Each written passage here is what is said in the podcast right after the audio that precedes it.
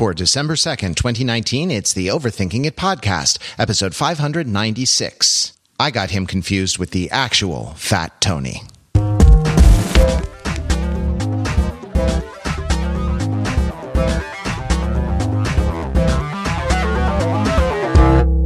Overthinking It, where we subject the popular culture to a level of scrutiny it probably doesn't deserve, though sometimes we just forget about it. The Overthinkers are like, uh, we're like a fraternal organization. We're like a, we're like a social club. Uh, we're never happier than when we're hanging out together and doing legitimate business. I am Matthew Wrather. I am here with Petey Fences Fenzel. Hey, Petey the Fence, cause he fences, cause he can sell your stolen goods. Pete, how's business? People used to call me Fenster sometimes in imitation of the usual suspects character. Uh, so I guess I should talk. He talked kind of weird. I guess I'm doing good. I've got a whole bunch, a whole van full of televisions outside, and I hope they're not stolen by ninjas and or Vin Diesel. So we'll see how it goes. I was about to say, is your Honda Civic just full up with uh, with you know standard definition DVD players? Um, and is uh, yours not? and we call and we we uh, we got uh, we got Marky Shreds uh, Lee here. We got Marky Shreds because he shreds on the guitar and also because he puts his victims into a wood chipper. Mm, nice podcast you got here, guys. Real shame. Real shame if something would have happened to the hosts. We're here to talk about The Irishman, which is a uh, three and a half hour meditation on the death of cinema. It also happens to be uh, a mob movie, but kind of an anti-mob movie because everyone seems kind of miserable before, during, and after their association uh, with our thing, with our with the uh, you know with the the Cosa Nostra. So um, it it stars. Uh, it stars uh, Robert De Niro, uh, Al Pacino, and Joe Pesci. I guess I should go in in another order. Uh, uh, Robert De Niro, Joe Pesci, and Al Pacino. Um, Robert De Niro, the star. Joe Pesci, I think, sort of the standout performance. Um, sort of amazing. And as I said, it's three and a half three and a half hours long. Uh, I don't know, guys. Like Pete, is it fair to call this sort of an anti-mob movie or perhaps a mob anti-movie given that its real subject is the death of cinema? Well, firstly, it's three movies, probably right, or like two episodes of television around a movie. That's a I good, mean, yeah, that's a good point. Like we actually we were talking about this, so I, I watched it in chunks. I, did you go straight through the whole thing? No, we took a break for lunch. Oh, got it. exactly. We took an we took an intermission. So I I it's watched a long yeah. three and a half. Like I've watched three and a half hour movies that feel like they just flew by. It's a long three and a half hours. I, I actually disagree, but we might get okay. into that later. Fair enough. I was never not engaged, right? I was never like bored by what was going on, but it didn't make you feel the passage of time, uh, which is, I guess, appropriate in a movie about aging and about like Anyway, sorry, moving on. Uh, uh, Anti mob movie, Pete? Sure. I would say, yeah, it's like a it's a Forrest Gump movie right? It's like a Forrest Gump mob movie where the goal seems to be to kind of visit and unwind. At least, maybe not, if not the goal. I don't know. I don't really venture to say I understand the intention of it. And of course, I decry intention so much. But my experience of it is as a Forrest Gumpy tour through the history of mob movies and all of the different ideas and tropes that are kind of baked into mob movies and kind of unwinding them from the perspective of a kind of jaded old man who has realized what was lost or missed in all that time or maybe even has not really come to fully understand what was wrong, right? What was what was off? What was wrong? What was lost? What was paid? What the sacrifice was?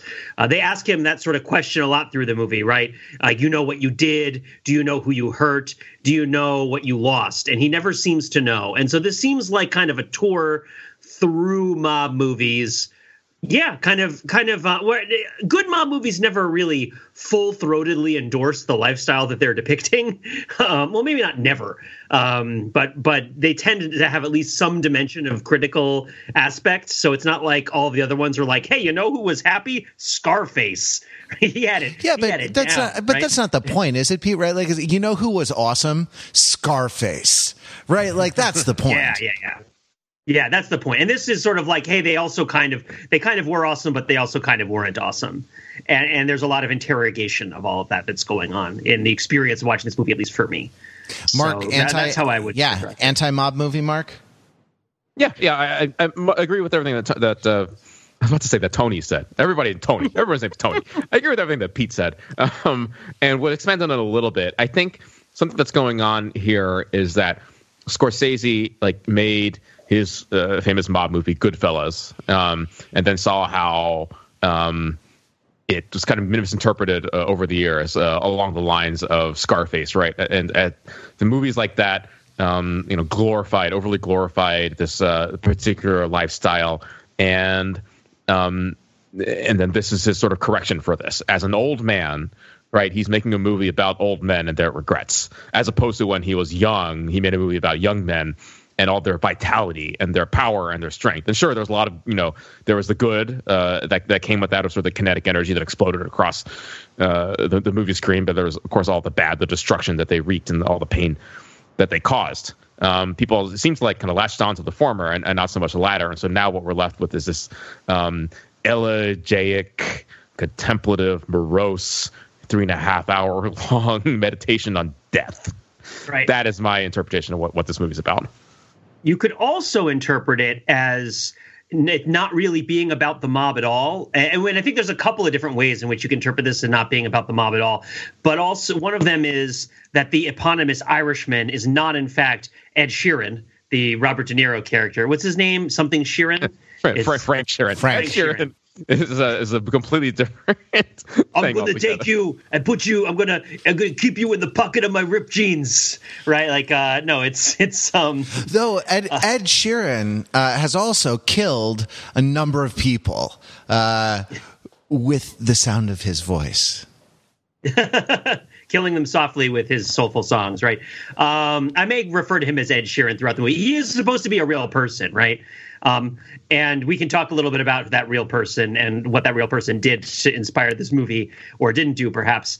One of the things that this is, as I said, is it's Forrest Gumpy. It's a it's a review of the second half of the 20th century, and the eponymous Irishman might not really be Ed Sheeran, it might not be Robert De Niro's mobster Frank Sheeran, but might be John F. Kennedy. Like at least for the first two and a half hours of this movie, you can see the movie as kind of about the invisible presence of John F. Kennedy in American culture, and and kind of. Uh, a, a sort of alternative. You could see this as sort of a companion movie to Oliver Stone's JFK, right? Where, uh, where because it does present like um, it certainly has a theory about the Kennedy assassination. It it is a movie that is about validating uncritically conspiracy theories to an extent, Wow. right? Like this is fascinating. um, Before you start really start to go into the rabbit hole, Pete, and I really am excited to hear what you have to say about this. Just very briefly, for anyone who hasn't seen this movie, it's primarily about the uh, killing of Jimmy Hoffa. Mm-hmm. Um, and uh, but Pete, now you're saying it's really it's at least part and parcel about the killing of John F. Kennedy. So tell me more about that. Well, I mean, so here's how I always understood it. And you guys can tell me whether this is something that I thought everybody knew, sort of like how I thought everybody had seen Highlander or how everybody had seen Time Cop, or this is just some strange thing I picked up along the way, maybe by virtue of growing up in New Jersey. So my understanding is that the sort of chain of relationships that uh, that that leads through that leads to a lot of the conspiracy theories around the JFK assassination is that Lee Harvey Oswald kills JFK, and then Jack Ruby kills Lee Harvey Oswald, and then according to the theory. Jimmy Hoffa is responsible for the death of Jack Ruby in some way. And then Jimmy Hoffa disappears. And this happens over like a 12 year period uh, although most of it is very front loaded. And so that was how to, when I was like a teenager, that was my kind of understanding of like what happened in the JFK assassination, right? Is that there's like, you don't know what really happened because there was a series of guys who all killed the guy who knew what was going on. Um, and certainly, as Ed Sheeran points out at the beginning of the movie, I really got to stop saying it because it doesn't it doesn't recall the character. As Frank Sheeran points out in the beginning of the movie, the main thing that you might know about Jimmy Hoffa having not been familiar with the labor movement in the 60s, just as a matter of course, having not been alive then, is that he vanished. Uh, in New Jersey, of course, there's a theory that he's buried at Giant Stadium, right?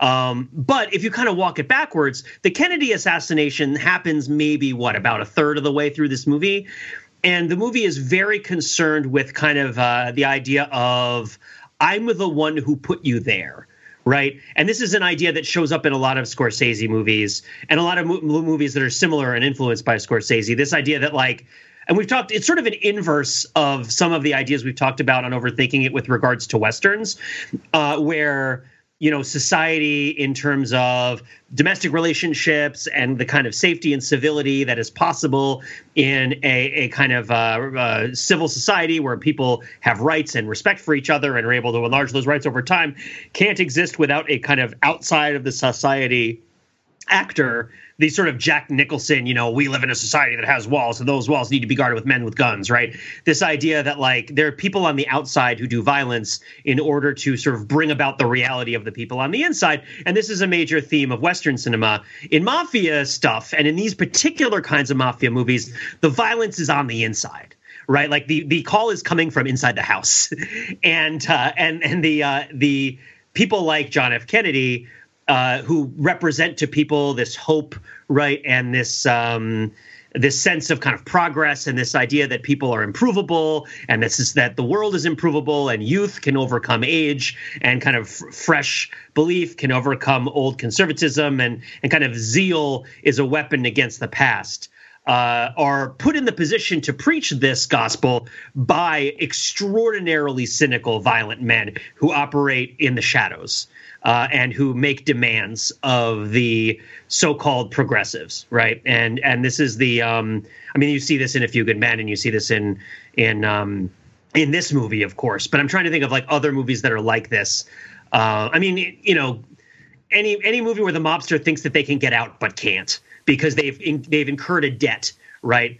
Uh, that they can't get out of. And so in this case, the idea is that John, if the, the movie makes the the case, right? And let let us just say from the get go, we are not going to assume that anything that actually is discussed in this movie actually happened. As far as I'm concerned, you know, like like Watergate, did that really happen? I mean, they talk about it in The Irishman, so maybe it didn't, because uh, this movie has a lot of fabrication in it. But the proposal is that Ken, the Kennedy was put in office and installed in office as this sort of golden boy as a as part of the relationship between his father and the Italian mafia, and they even dramatize uh, voter fraud to help put Kennedy into office, right? And then the idea then is that Kennedy was supposed to invade Cuba to restore the property of mobsters whose hotels and casinos had been seized by the Castro regime, and when he didn't, then uh, the mafia had him whacked, right, in in retaliation. Yeah. In um, addition to that, because uh, his uh, JFK's brother Robert Kennedy, as the Attorney General, was uh, trying to crack down on organized crime. Right, right. The idea being that there is there's become there's barrier has raised between old man Kennedy, who is supposed to be taking care of his kids, and Robert Kennedy, who is this prep school kid who doesn't understand how things work, right? And that John uh, John F. Kennedy, who's between the two of them, has has given Robert Kennedy this position of authority, which he's using to undermine the people who installed his brother. And it's a characteristic of the characters in the movie that they don't understand any other way of looking at the situation.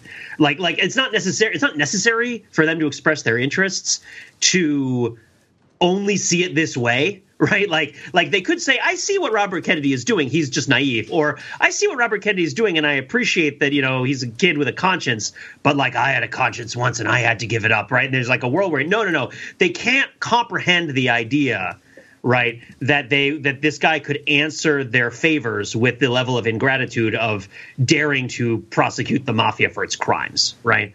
Um, and so the movie is kind of a spiraling series of retaliations for perceived slights and for people failing to live up to obligations that are mostly unspoken and like not really entirely codified ever to a place where you know, sort of the law can be fully uh, fully pointed to and say like, you know, oh yeah, no, that person actually definitely did what was wrong. Like, I think it's another theme in this movie that since all of the mafia characters are all imitating characters from mafia movies, they all speak in euphemisms, and so none of them ever really know what's being said.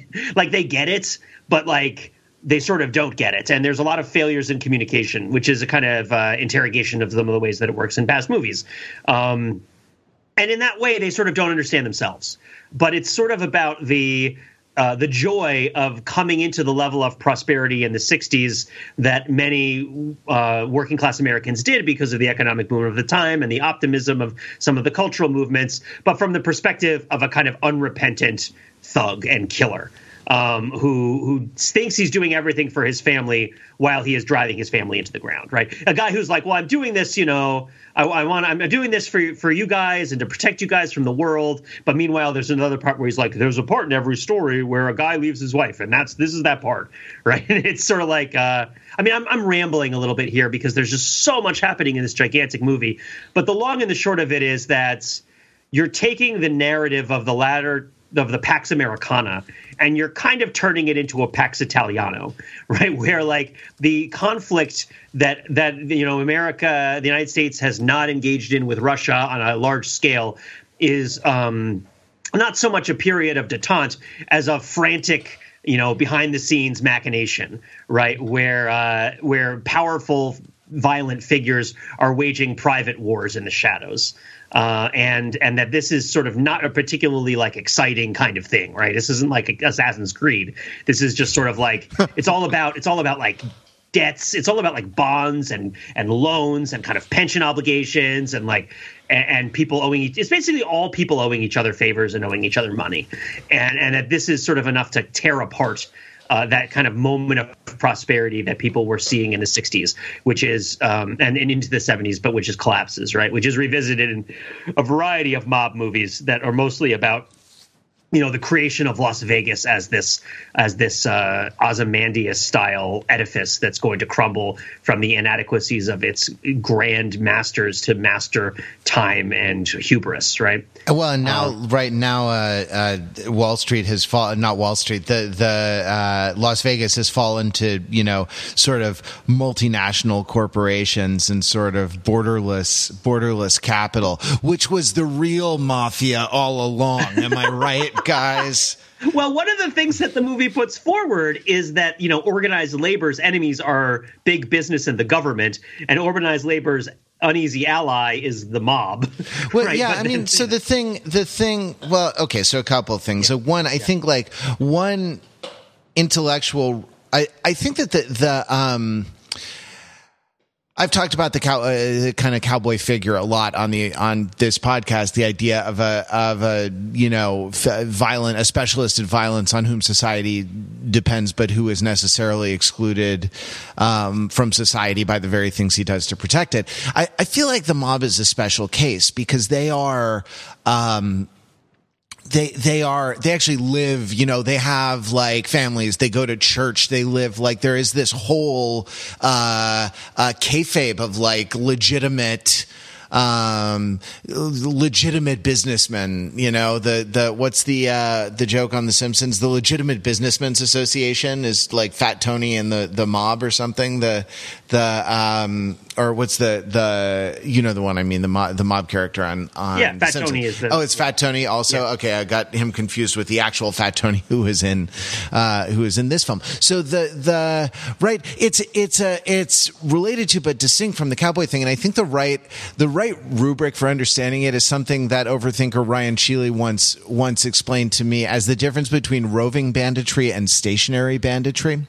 Um, roving banditry is is what you imagine. It's you know sort of someone going around like a highwayman you know someone going around and like holding people up. Stationary banditry is a a sort of extra legal extra state um, organization that comes to assume some of the functions of a state by being uh, uh, settled and by being predictable. And a lot of the, I mean, a lot of the rationalizations, a lot of the kind of in the the kind of first act of mob movies when they're saying, "Hey, it may look like we're a bunch of bad guys, but in reality, we were good fella." You know, the the like during that part of the of the of the uh, discourse. Salud the um, like uh, one of the justifications is that like look people are going to frequent prostitutes right? People are going to go to strip clubs. People are going to get alcohol when they shouldn't be uh, getting alcohol. People are going to you know what i mean? There is there it's is a, a, it's a dangerous world and you need protection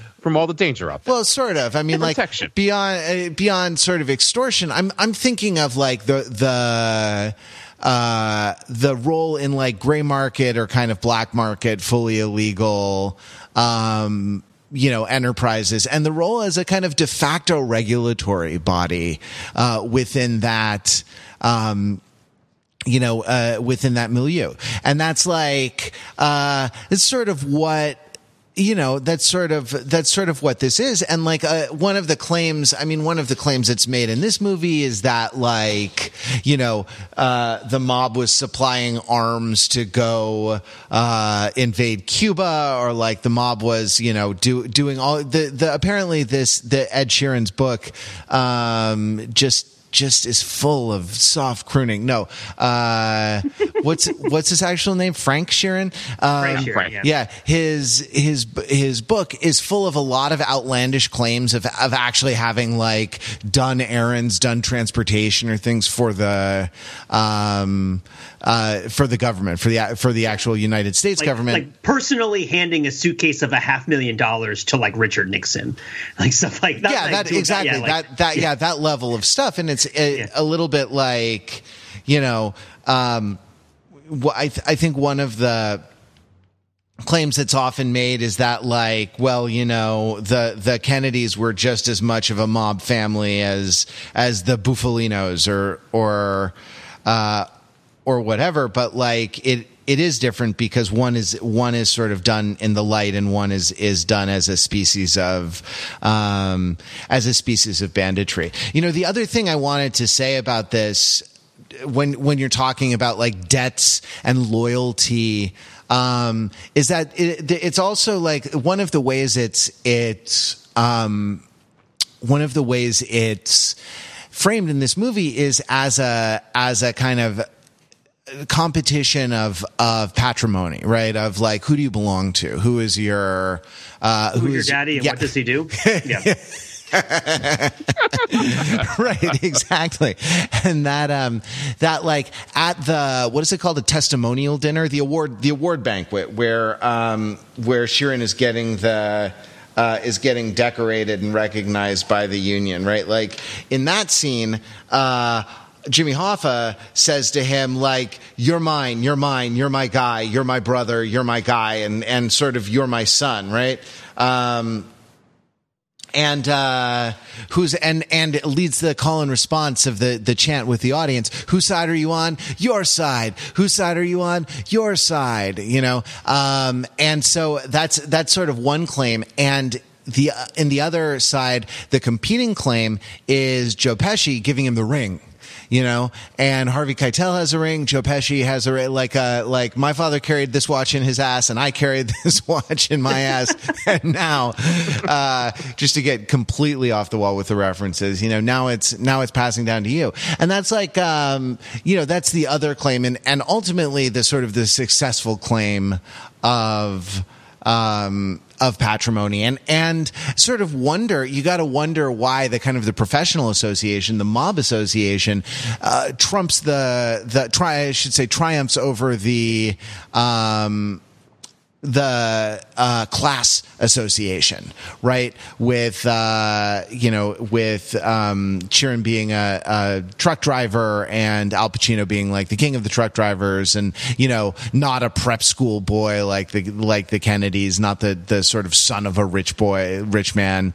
Um, that like uh, and and so to a certain extent, it's it is a it is a kind of perverse uh, Henry Fourth Part Two right? Where he has to choose between the uh, he has to choose between the good and the bad father. He chooses the the royalty. He chooses his his destiny, um, and says uh, says to uh, uh, it's it's it's amazing how right when he's shooting Jimmy Hoffa in the head, spoiler alerts, he says, "I know thee not, old man. Fall to thy prayers." Exactly the words that King Henry V says to Falstaff in that last scene. Of course, that's a lie, but you know the the the idea is that like uh, it it it could be he repudiates the bad father and he he embraces the good father and you know rather than becoming king right? He actually happens to live at a time when the whole the whole thing is is crumbling.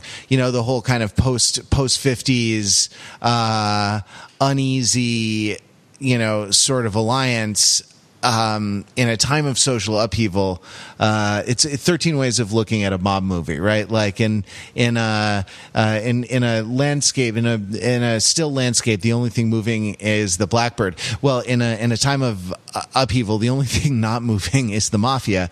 And, uh, you know, I don't know. Then, then the the sort of the wheel turned. The society kind of developed again, went into its its next iteration, and the the role of the the the role of that style of organized crime was was diminished uh, considerably. I mean, did you notice how many of those guys got killed in 79 or 80 or like the, the you know the late 70s and early 80s kind mm-hmm. of as we were you know as we were children we were sort of you, the three of us were born into this new era this sort of post mob era where we kind of look back at, at it nostalgically not for the mafia um, specifically but maybe a little more for you know the the America that it seemed to represent right it's really interesting. And then and so there's all of this, right, that you've talked about with regards to organized crime and what might cause organized crime to be present in a community, such as kind of the lapse of the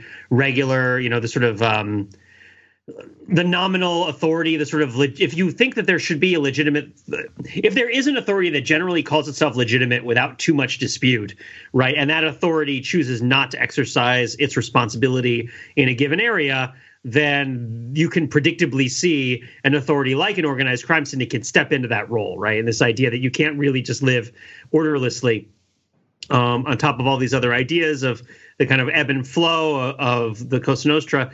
But it's also worth pointing out that like mob movies and the layer of the movie over the mob, right, is is part of this as well, which I think you've been addressing also. Um, I mean, I've, I I guess one thing I want to touch on before it goes too long is this weird relationship with the uh, the limitations of who's being depicted in the movie, and the movie being very self conscious about who it's depicting.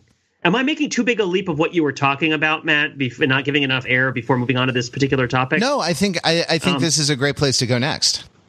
Okay, so so consider right that this is a movie. There's this is a movie where several things happen that might be flying under the radar a little bit. Um, Jimmy Hoffa is not Italian, right? Like that's that's uh, that's that's something that's important to know, I believe, right? Um, Jim, Jimmy Hoffa. I'm even looking it up. Um, his, Jimmy Hoffa. Jim, yeah, he's German, Polish. He's he's from Pennsylvania. He's part Irish. He's part German, right? But he's not Italian, he, despite the fact that he's played. This is a movie where like two Italian guys are playing two not Italian guys, and it's really important that their characters are not Italian for the sake of the movie. Though it kind of gets missed uh, a little bit because uh, it's called The Irishman and it's being played half by Robert De Niro and half by a Tupac hologram. Although we'll address that later, right? Um, this sort of mask of uh, of PS1 that's happening in this movie sometimes. But Jimmy Hoffa is not Italian, and he's prejudiced against Italians.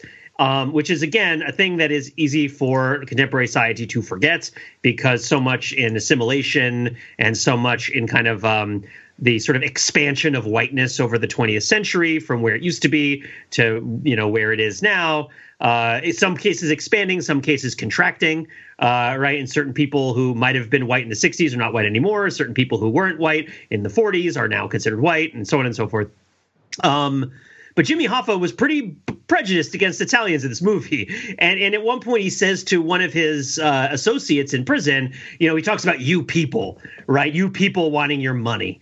Um, and, and, later he follows it up by calling him a wop, uh, and and uh, you know throwing other anti-Italian slurs at him, which we can say now without much fear of hurting anybody's feelings because all of these changes have happened, right? But um, but so this is what these are one of the things that this is a movie in which a gangster is offended, right? A gangster in a gangster movie, which is following up on you know The Godfather, Goodfellas, A Bronx Tale, Casino, right? All these sort of lionizing and impugning kind of uh, sublime movies about this sort of fictional notion of Italian Americans uh, as as kind of hardened criminals, right? He is offended at being accused of being a gangster in a gangster movie by virtue of his ethnicity, right? Um, and this is also a movie where it depicts the assassination of the of Joe Colombo, who is a crime boss, but who is also the leader of an organization that at the time was protesting the rise of specifically this kind of movie. And, and I kind of want to hit on this like a little, a little bit more detail because the movie treats it really interestingly. And this this might be Mark, you were kind of talking about uh, how Scorsese sees cinema as art, so this might be also a place to hook into that discussion down the road a little bit. But you know, in this movie, you see the Kennedy assassination, Watergate, the Bay of Pigs, right? Like, uh, you know, you see all of these events and they're explained. You know, they, there's there's people on TV that tell you what happens. There's the even all of the mobsters. You get the little can't hardly wait style titles in front of them telling you what happened to them after the events of the movie, although they happen throughout rather than just at the end. And so and they're, the they all die. Not, they're, they're, it's all, all that die. they die, except for except for one who is you know notable. You know, it's one. It's the the uh, exception that proves the rule, right? well liked by all, right? Who died of natural causes. I like Yeah. that guy. Everyone liked him, so he did okay. He died Side, 2001. side note: I'm a little surprised that Robert Kennedy didn't get one of those title cards. Yeah, What, they, they, still they too really soon? pulled the punch with Robert Kennedy. Right? Yeah. Yeah. They sort of set it up and then didn't cash it out, which I mean leads yeah. me to think. And given that the movie was only three and a half hours long, I don't know why they didn't also pursue that plot line. They totally could have. Um, well, one thing they don't address at all is black people, right? And th- that's also where this in, this part of the movie intersects with that in a self conscious way, um, which is that you know in in the 70s there's an, a high profile assassination that happens uh, or shooting, you should say, because you can't necessarily say with confidence it's an assassination. Nobody knows who's really responsible for it. Uh, although they know the person who did it, they don't know who was calling the shots or why this guy did it because he was just a guy that anybody could have paid to do it. Um, but he was a, a mobster who was also campaigning against mafia movies. He thought that the the Godfather was going to introduce negative stereotypes about uh, Italian Americans and the you know anti the JDL right, which is a sort of anti anti Semitic military you know militant group, uh, not military group, but militant group. Uh, was allied with him, this sort of uh, Italian, you know, Italian American League or whatever he's calling this organization. There's a campaign to stop the negative portrayal of of Italians in cinema. The guy running it, who happens to be also in the mob, is shot. Right, um, and then there is a there is a he's shot by a black man. The black man is instantly killed, and then a guy that the other mobsters know as somebody who associates with black people is killed in retaliation under the assumption that because he's the one who's friends with black people, he's the one who ordered the the hit, right? And, and, and it's sort of like it, it's I mean looking this up sort of outside the context of the movie. The interesting thing about it is that the details of this assassination is like the only historical event in the movie that isn't discussed or explained. It's instead depicted in this collage, right? This sort of like dream-like series of super up close, super slow motion shots that are kind of metaphorically about r- race in America, where you have like the Italians who are kind of exultant on the platform as the many, many Italian arms are pulling down the one black arm that's trying to rise up, right? It's this sort of like um, pulling up the ladder scene where this kind of, and it's in the 60s, right? Because it's, it's actually in the early 70s, right? So it's the, it's the sort of contemporaneous with stress around the civil rights movement and, and, and kind of integration and kind of race riots and also like white flight and, and the kind of, uh, you know, the, the long path to the warriors that we talked about in our Mad Men recaps to this sort of pervasive fear of the black city by white people. And then there's this sort of moment, this sort of dreamlike moment where the killing of Joe Colombo is depicted, but it's not explained why this guy was important. It's just every character in the movie understands that he's important because there's the Colombo crime family, right? Like, which it, I don't think it wasn't called that at the time. I think it was named after him. Um, although you can you can uh, figure that out right by reading different accounts and different people might say different things.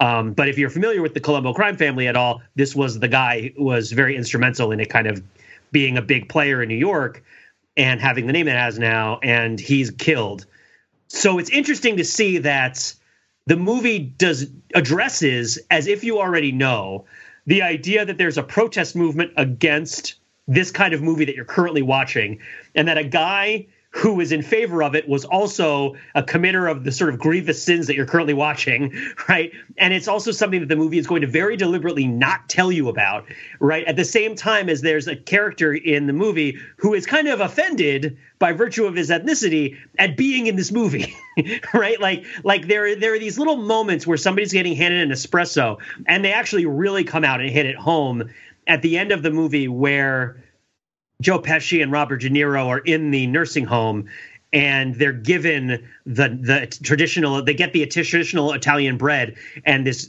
sharp grape juice that's supposed to be a facsimile for wine for them. Mm. and they're trying to eat in the tradition of their, their culture and they can't right? Because life has been so hard on them. And it's really because they've aged so much. Yeah, but there's this really sad moment right three, three important corrections. They're not in a nursing home. I believe they are in prison. Oh that's right. They're in nursing prison. Yeah. Right, in, um, so let, let, me try to uh, give, offer sort of an explanation as to why this important detail is omitted. Yeah. Um, I, I, think I disagree with you, Pete, that it sort of assumes that you have this knowledge. Um, okay. I think that it very intentionally excludes it, like draws a dotted line around the whole Godfather aspect of it. Um, in the same way that, like, uh, I think I wrote an article on Overthinking it a very long time ago, why nobody mentions the movie Total Recall in the movie Inception.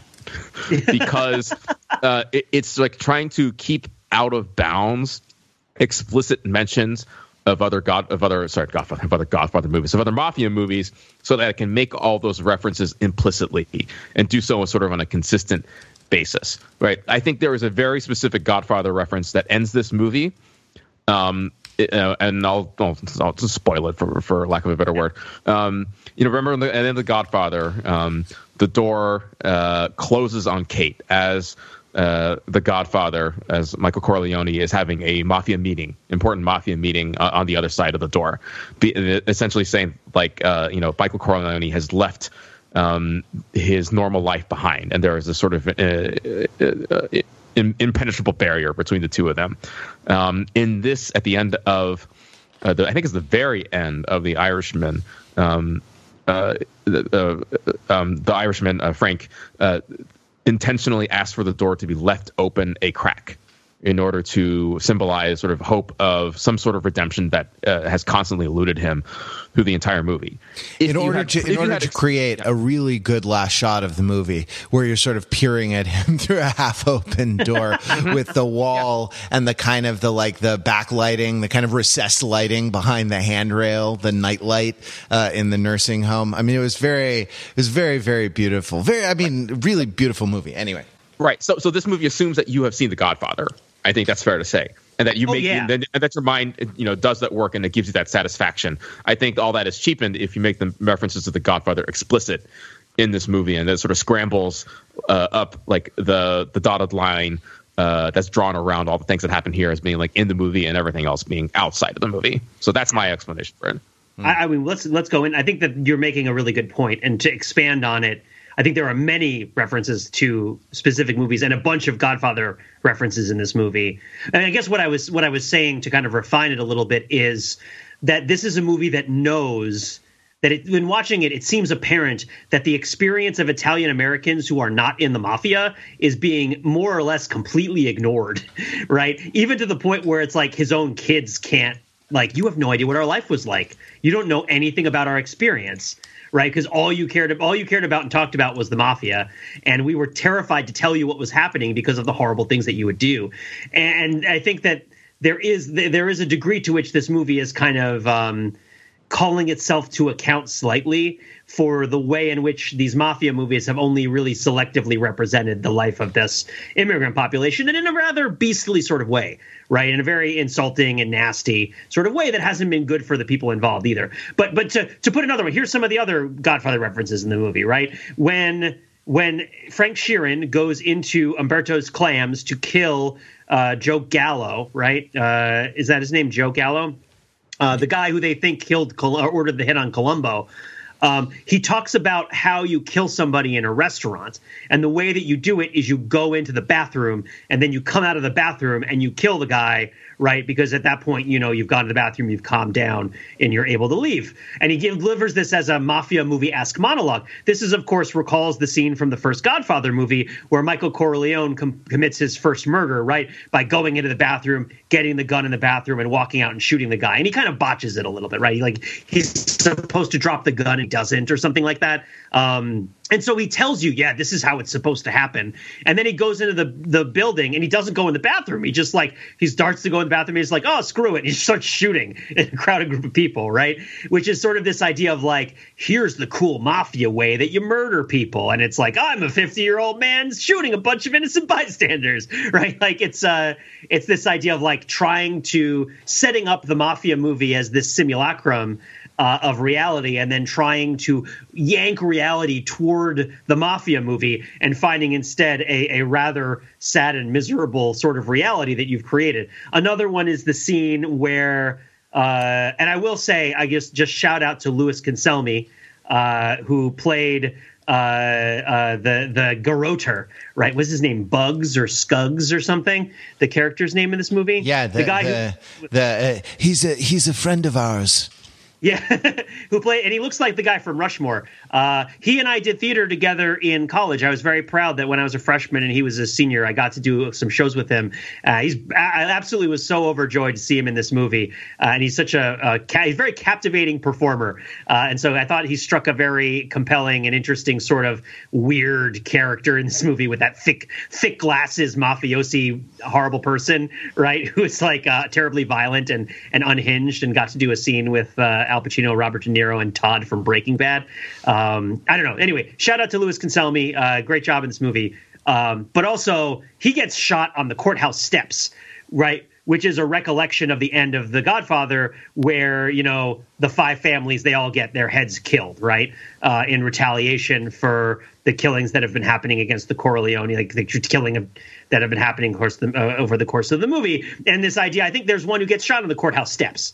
Yeah, um, for sure and of course then there's a monologue where it's like oh it was for no reason. Like like he was and they say oh, that yeah, it was like oh yeah he he had so what had happened is like he reports to this one guy who reports to somebody who isn't Joe Pesci. And so he told his boss that he was getting called into the Justice Department to uh, to talk about some sort of unrelated thing, like he was getting shaken down for something, or he had to deal with some sort of court thing. And normally you would tell people, and because Joe Pesci didn't hear about it, because he told the wrong middle manager. He assumed the guy was snitching right. and murdered him. And Someone forgot to like, copy yeah. the right person on an email. You guys know how that doesn't yeah, work. Exactly, right? exactly. It's like you copied the wrong guy in the email, and so you got murdered. And he calls it sort of like that was a wrong hit or something like that. A bad hit, yeah. A bad it's, hit. I mean, I right? wonder if they're going to have a retrospective meeting, right, where it's like, okay, what what should we do different next time? Like, what were the what were the goods, the bads, and the and the maybe next times for this how for this we project? You know? Talent retention with our murder our employees policy, right? so there's a correction. There is a, a scene of him going into the court uh, courthouse that is evocative of the Godfather, but he's actually murdered right as he's coming out oh, yeah. of the quote unquote social club. Right. That's a good point. So, yeah, he gets he gets so, killed in front of the social club. Sorry, him going into the place is the one that's reminiscent of the Godfather. Yeah. The the broader point though is that this movie is the, the Irishman is actively undermining um, scenes like that in the Godfather and like in this specific way. Right. Um, if you haven't seen the Godfather in a while, um, just know that like uh, all these murders at the end, it's this. Uh, orgy of violence and music and pomposity and grandiosity, right? There's this like Bach organ cue happening, and people are getting blown away in quick succession, and it's all like horrible yet amazing to watch. In The Irishman, none of that applies. The kills are all quick and brutal and without any sort of ceremony or pop and circumstance. In particular, when Hoffa, uh, when when the Irishman kills Hoffa at the end, right? It's just like they go into the house. There's like a beat. There's no like looks. There's no speech. There's no music. There's just pop pop, and the house yeah. is painted. Yeah, and I mean it's like even even the the the broad you could interpret it as a broad Godfather three reference. The you know second the third quarter of this movie, where Al Pacino is convinced, right? Jimmy Hoffa is convinced that when he gets out of prison, the thing that everybody wants him to do and that he really needs to do is like resume the presidency of the union, which to me feels a little bit like the like every time I get out, they pull me back in, right? Like I'm I'm I'm the boss. I have to be the boss. Don't you understand? Right? Like um and it's like no, actually, you're a 60 year old man who just got out of jail, and maybe you're not the person who should be running a large company or union or organization, right? Like you're not in charge anymore. You know, deal with it.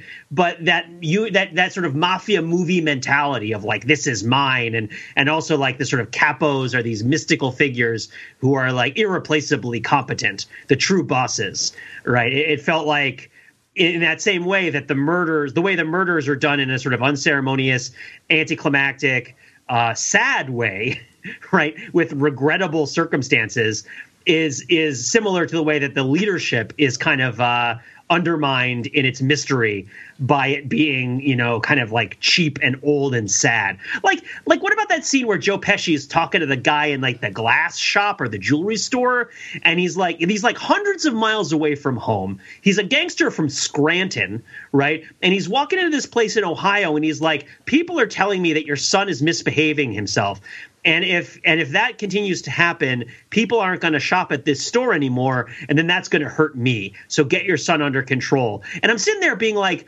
what kind of miserable man is this guy right that he has to go to this podunk crappy store in like toledo right and like lecture this you know old man about his grown son right? And they walk out of that place. This isn't Fifth Avenue, right? Like we're not we're having a breakfast at Tiffany's here, right? Like the, the idea that like you know I'm going to be negatively impacted unless your son behaves himself. You talked, Matt, about the "I'm your daddy," right? I'm your father, right? Um, that the presumption that Joe Pesci's character has that his parental guidance is like relevant, right, or useful. I mean, yes, the guy says sure because he's afraid of him, and then he starts berating his son when the mobsters leave the the the building. But it seems pretty uh, to say the least down market for a mafia movie, right? Like this just random spot. Um, well, yeah, because you yeah. should have you should have guys to do that for you, right? Like this yeah. is this particular type of intimidation is below his pay grade, right? Yeah, uh, yeah. And and also also, I mean, it's like it it is sort of it does give the lie to the like because he's not not intimidating at all you know there's no real threat of violence right like i think i could take 70 year old joe pesci i don't know he, he's scrappy he seems scrappy he's been through a mean, lot but he's, like, he's had his head burned he's had his you know been electrocuted stepped I mean, stepped a, yeah stepped across christmas ornaments he's got a chev chelios heart in his chest for sure um the uh you know, but like, wh- there's no. It either is like the mystique. It. I, I think one of the things we're we're meant to take away from that is how how important the sort of the the mystique was, right? Like that you know, because that in in that, I guess you know, you could come back and burn the burn the shop down. I mean, I I took the people aren't going to shop here anymore as like I'm going to burn your shop down or I'm going to hurt you or like something like that. Like, uh, you know, not not like you know, if your son continues to be an asshole, the invisible hand of the market will, you know. Don't you understand that women are seventy percent of your shoppers, and if your son keeps harassing them, you're not going to be able to retain the customers you have let alone get new ones, right? Yeah. Like, no, that's no, not, that's, not what. It, no, it's like, uh, hey, your jewelry shop is looking awfully flammable here. Right. Uh, like, why? Nothing here is flammable. It's all glass and stone. No, you no. Sorry, I've, perhaps I haven't made myself clear.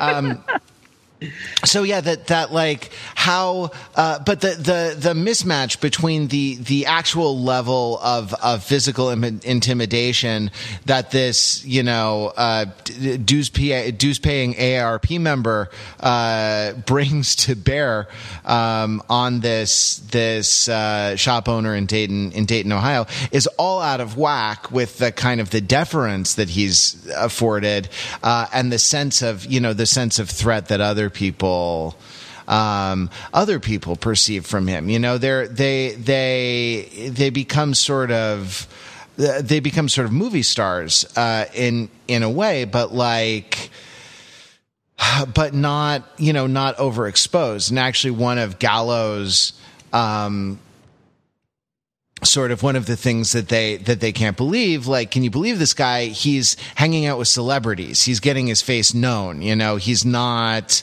uh, keeping a low pl- profile. He's not playing it cool. He's sort of living large and that's like you know that's sort of against uh, uh, against the code or at least the kind of the instinct of self-preservation um, that these guys have or or are supposed to have.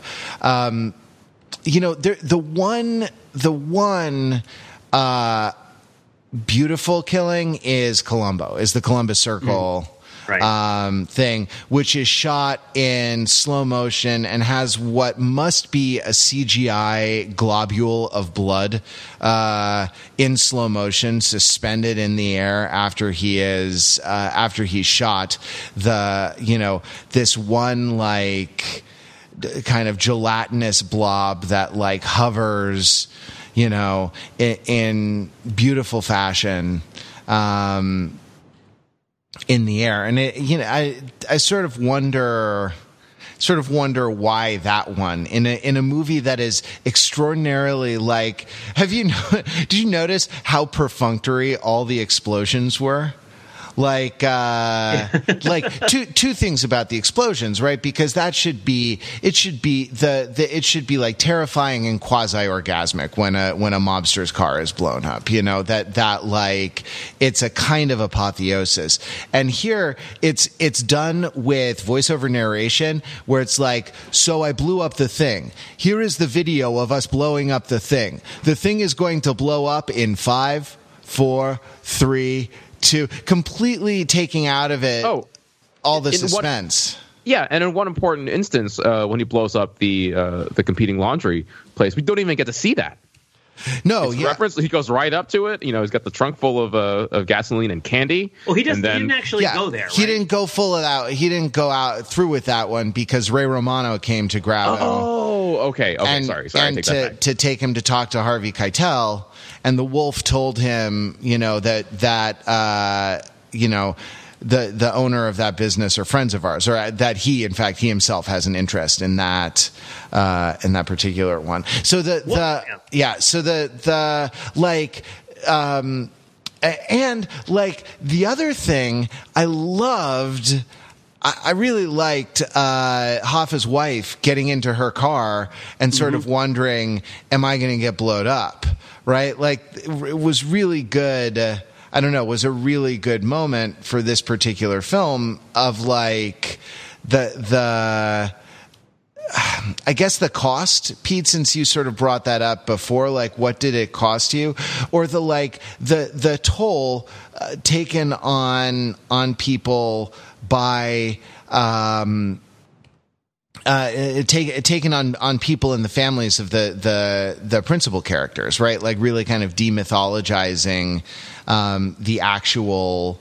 Uh, the actual cost, human cost of of you know this lifestyle and, and the crime and stuff like that, and a, a couple things about that, and and this was the woman, uh, this was the woman who, by the way, um, uh, you know, uh, Pacino was like, ah, I'm the softy and she's the tough one. And she was like, you can take their pensions away or you just tell them to, you know, go F themselves or something like that. The other one, uh, was Pesci's wife, was Bufalino's wife. Um, who like when he comes home covered in blood is like leave all your you know and she's like she's mafia royalty is how uh, De Niro describes her. Like um, she's like leave your leave your bloody clothes down here and I'll I'll uh, you know I'll clean them off and don't don't by the way don't forget your shoes. And it's shot in this sort of sexy way where where this is like part of her uh, part of her allure and like part of their sort of marital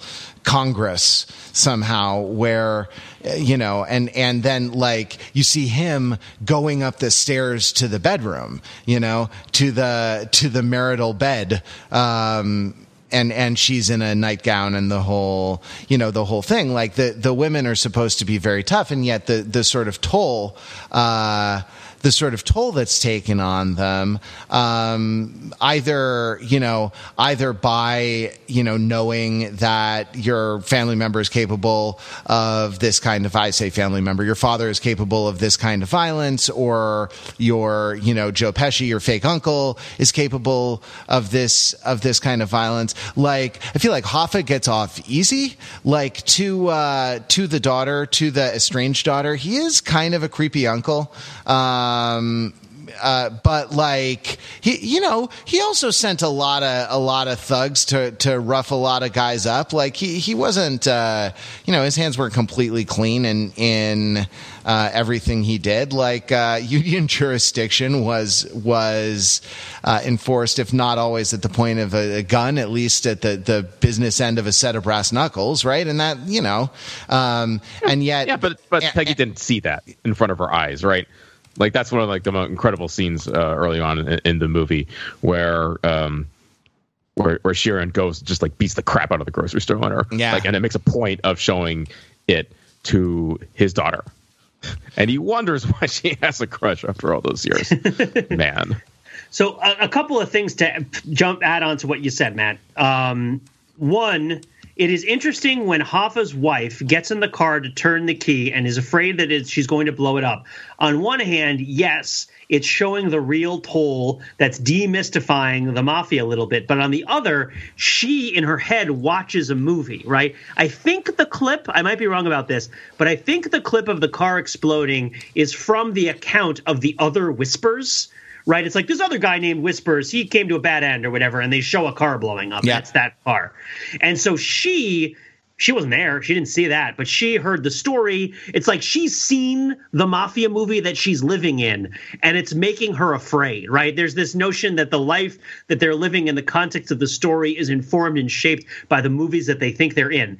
And I think that it's similar with uh, with Joe Pesci and Pacino and De Niro's daughter. And for this one specifically, it reminds me of A Bronx Tale, although I think there are a bunch of movies that are like this, where there seems to be this sort of primordial psychological anxiety about the like alpha male taking your children that seems to kind of like be feeding some of these mafia narratives. And that one, it's like Robert De Niro is the kind of blue collar, hardworking, straight shooting guy who has no money, and Chaz Palminteri is the flashy mafiosi guy who slips his son a wad of cash, similar to the wad of cash that Joe Pesci gives. Um, gives uh, Robert De Niro's daughter in this movie. And in this movie, Robert De Niro is like happy that the mob guy is trying to bribe his daughter. And in the other movie, it's like, no, I'm the upstanding citizen. You shouldn't be bribing my son. This lifestyle is bad, while at the same time, we're sort of glorifying it. And so there's this weird meta engagement with this idea of like, wanting to wanting the father of your children to be this like machoistic fantasy or maybe you're supposed to as the audience place yourself in the persona of the child and think like oh cool wouldn't it be cool if my dad rather than being boring was a mafia guy? And like wouldn't that be awesome? And there's this weird psychosexual thing that's happening with all that stuff. Um, but I will also say that it's important to note that all of this, that the whole movie is within the framing device of Ed Sheeran telling the story from the the actual nursing home after he gets out of prison, right? Right, right. Um, right. And so, like the idea that when Joe Pesci goes home, he has like romantic, sexy mafia time, right? Where it's like his his his beautiful wife with her makeup done comes down the stairs in her night robe and says that she'll wash his clothes for him, right? Or like you know she was afraid because she saw in her head the clip of the car blowing up that I just told you about, right? And then that happened, uh, and there's, I don't know how much the movie is trying to hint to you that the events as they transpired in the quote unquote reality that the that she, he's referring to don't really correspond to the story that he's telling you. One thing that sticks with me about that, and you tell me how much this resonates for you, was when he has his meet cute right with Joe Pesci at the beginning of the movie, uh, his like mafia meet cute where he meets Bufalino and he finds out he asks later when he meets Bufalino the second time you know Bufalino knows about the timing chain in his truck.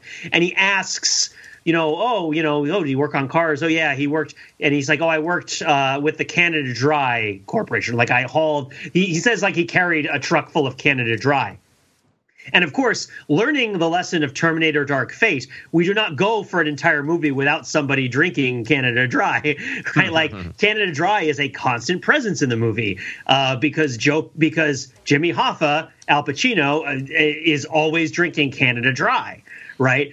And so is the connection that Joe that Bufalino worked for Jimmy Hoffa as a Teamster and Canada Dry is like a nickname that he has for Jimmy Hoffa? Or are we in kind of like Ed Sheeran's Phantasmagoria where like Canada Dry ginger ale just sort of exists as a thing and it kind of pops up here and pops up there? And its presence is kind of a suggestion that like the events that you're seeing are kind of dreamlike, right? Like uh, that it's not quite 100% reality that you're looking at. I, I like to think of the, the latter yeah. Um, for a variety of reasons. Um, for what you just said, um, because uh, we know that um, it, it, Frank Sheeran's uh, uh, claims that he killed Jimmy Hoffa have uh, been scrutinized a lot and really don't have a lot of corroborating evidence. Um, but perhaps most importantly, at uh, the, the framing device, at least my interpretation of it, is that Frank Sheeran is in a retirement home and he's giving this like Goodfellas esque narration. Um, but he's just like talking to himself, right? There's no one there else there. Yeah. That that's how I read it. I don't know. I don't know you guys if, if you saw it the same way. Like he, he's he's basically he's he's old and decrepit and losing his mind. Right, and it's it it is interesting for uh Oh yeah, and maybe he's you're saying he's sort of making sense of like things that happened in in kind of a crazy way and like placing himself at the center uh, at the center of the story.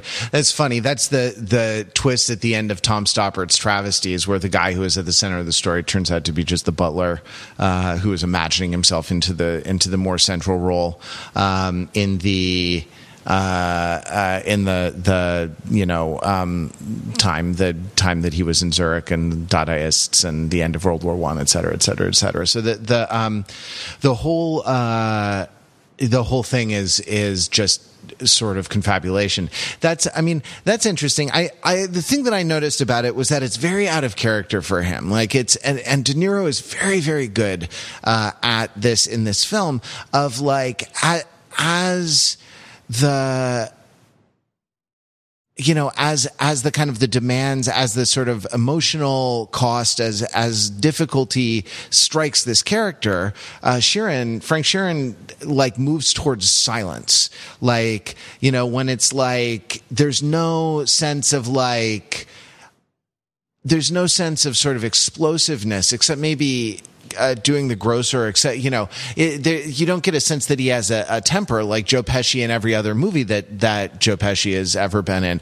Not this one, uh, by the way. He's actually like remarkably sweet, and some of the like the fatherly stuff. Um, with De Niro was sort of legit touching to me and just colors that I had not seen in a Joe Pesci performance before. I mean, I feel like if, if someone deserves an award for this movie, it's probably him.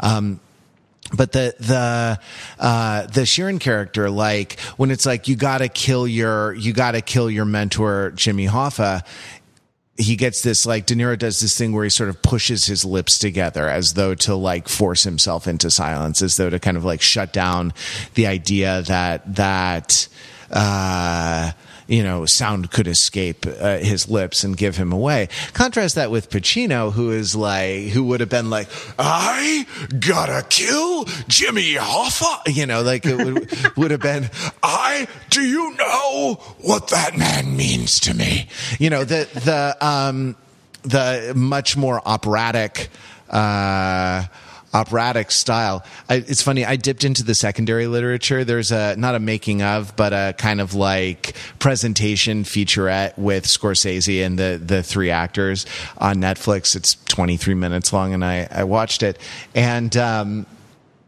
you know, uh, uh, Pesci is talking about doing a scene with Pacino, and you can see him calculate. Um, you can see him calculate in his head what to say. He says, "I, you know, we went into the scene, and I didn't know. I, you know how Al can uh, get big."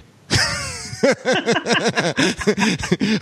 or, you know something like I can't remember if it's exactly that, and I didn't know if he was gonna get big in this scene. And I, I I thought he couldn't because I would I would have had to kill him in that scene you know if he mouthed off to me in that way. And any, anyway it was it uh, it was funny. Um, uh, okay parting thoughts as we as we close up our discussion on the Irishman. Pete anything more you want to hit?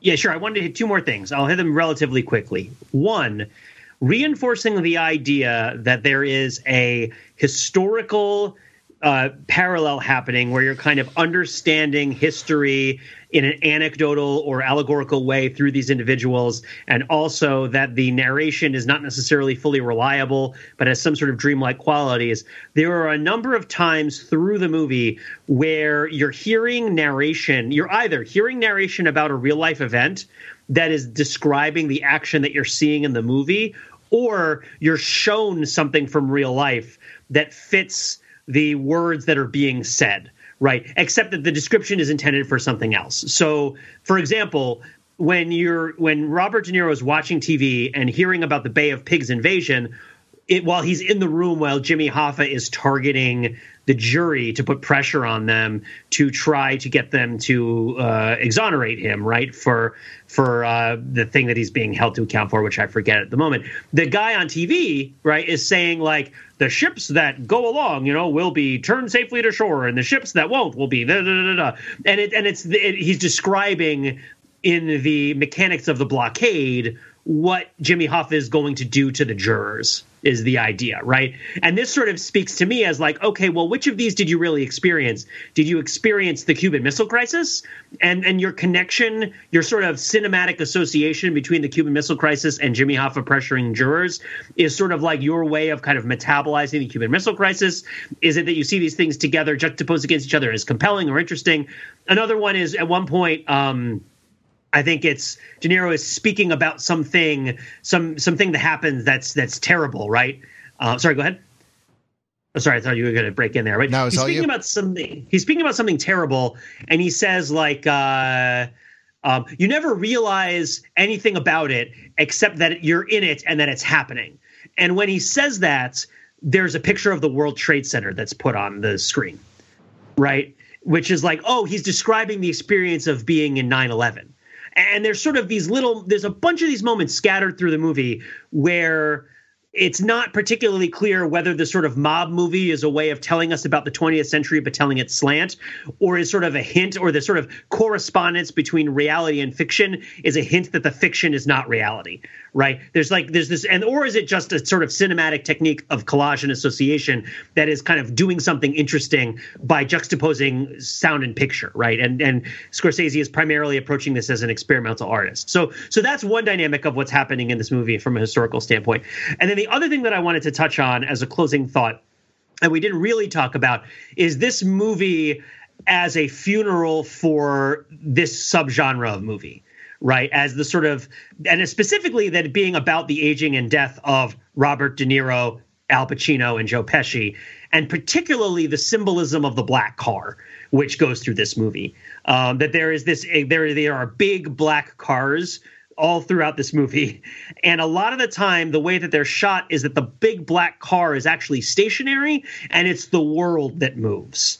And there's even a great shot where they're at the Cadillac Linen Company where it's shot from inside the big black car, right? And it's this idea that the big black car is kind of this thing that you're trapped inside and you look out through the window and you kind of see the world of the living. And the notion that this big black car is going inexorably toward Detroit with its big circle around it where death is going to happen. And the, the notion that like all these old dudes are in this car together right um is uh and there's a whole bunch of different times in which like the black the the black town a beautiful black town car right but the black town car the black chevy whatever it is um that the different people are driving is the sort of messenger of death. And sometimes there's a red car and it's supposed to be about blood, right? Or there's a green car and it's supposed to be soothing relative to the black car that you were in. But just this notion that like this is a movie and this is this is the mob movie riding the hearse to the graveyard. And and it says many times throughout the movie they talk about going to the graveyard and having to go to the grave. Um, and it's sort of idea of like cinema and the eye of the camera as the sort of eye that captures the light of the living world, the sort of eye that exists only for the moment to kind of see the world as a stage and kind of pull that light in because cinema is about light and black on on a film on screen is the absence of light. Uh, and so there's this very powerful, I felt kind of like chilling notion, which is of course compounded by the like 20 minutes of dwelling on death that happens at the end of this movie, where we watch Robert De Niro pick out his own casket, right? Um, but that aspect of the movie is also happening. In addition to the dimension of like it being a mob movie it being an anti-mob movie it being a historical movie it being a sort of like non-faux historical movie right? It, and it also on, top of all this is a meta movie about the people who are in it. Uh, that by the way has todd from breaking bad in it as a as somebody that you always expect is going to do something nefarious but never does um, so that was my other aspect uh, thing to to interrogate here. The the the the plane right? The sort of pale horse of the plane which I guess sort of mirrors the plane to Miami that Fredo is going to take in Godfather 2 um, but uh, but sort of like taking off and landing and kind of like cruising off in the in the black car. Um, and I love that car, right? And at the end, it being washed with the Jimmy Hoffa bumper sticker on it, Yeah. and the idea that ultimately it's the car that gets him. Um, I guess I just, wasn't- I just didn't want to. Yeah, I wasn't joking at the beginning when I called it a sort of a, a, an elegy for the death of cinema, and I think Scorsese means. I think Scorsese means certain things about cinema. He means like a kind of easy riders, raging bulls kind of, you know, independent, highly individualistic, you know, stylistically path breaking, uh, sort of thing. And like we'll link to the, to the New York Times op ed where he talks about like, he said Marvel movies aren't cinema and, and largely it means because they're written by committee and that their, their first duty is sort of commercial rather than, um, you know, rather than to the sort of individual artistic uh, artistic impulse.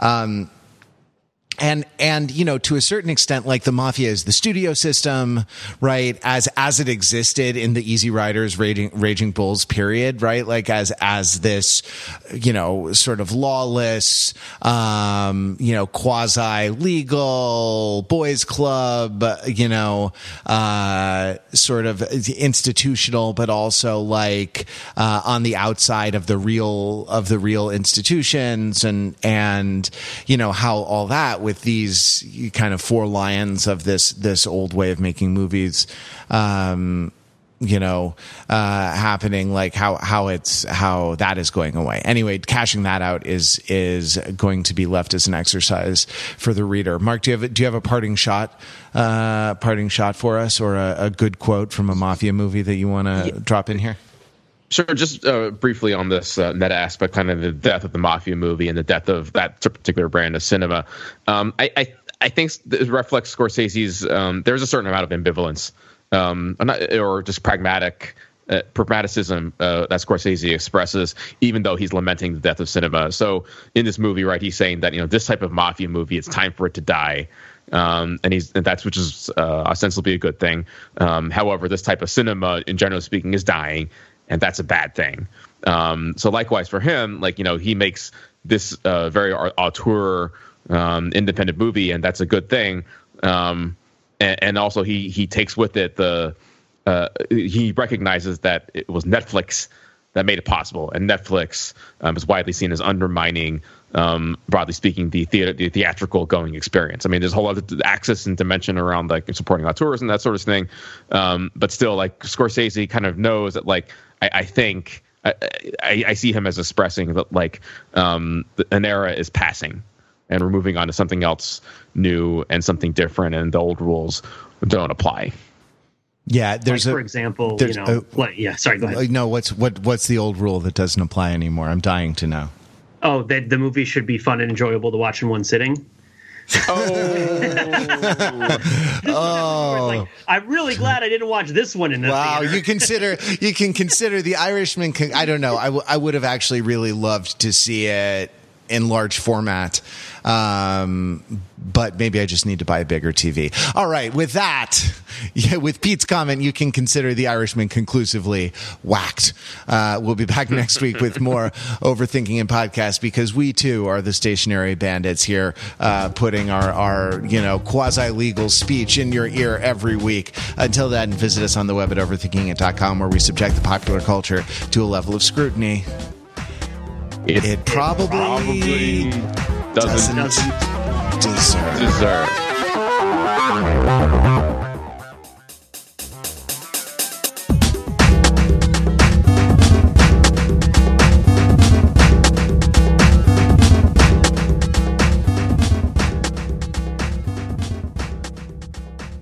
Mama mia always said, life is like a box of cannoli.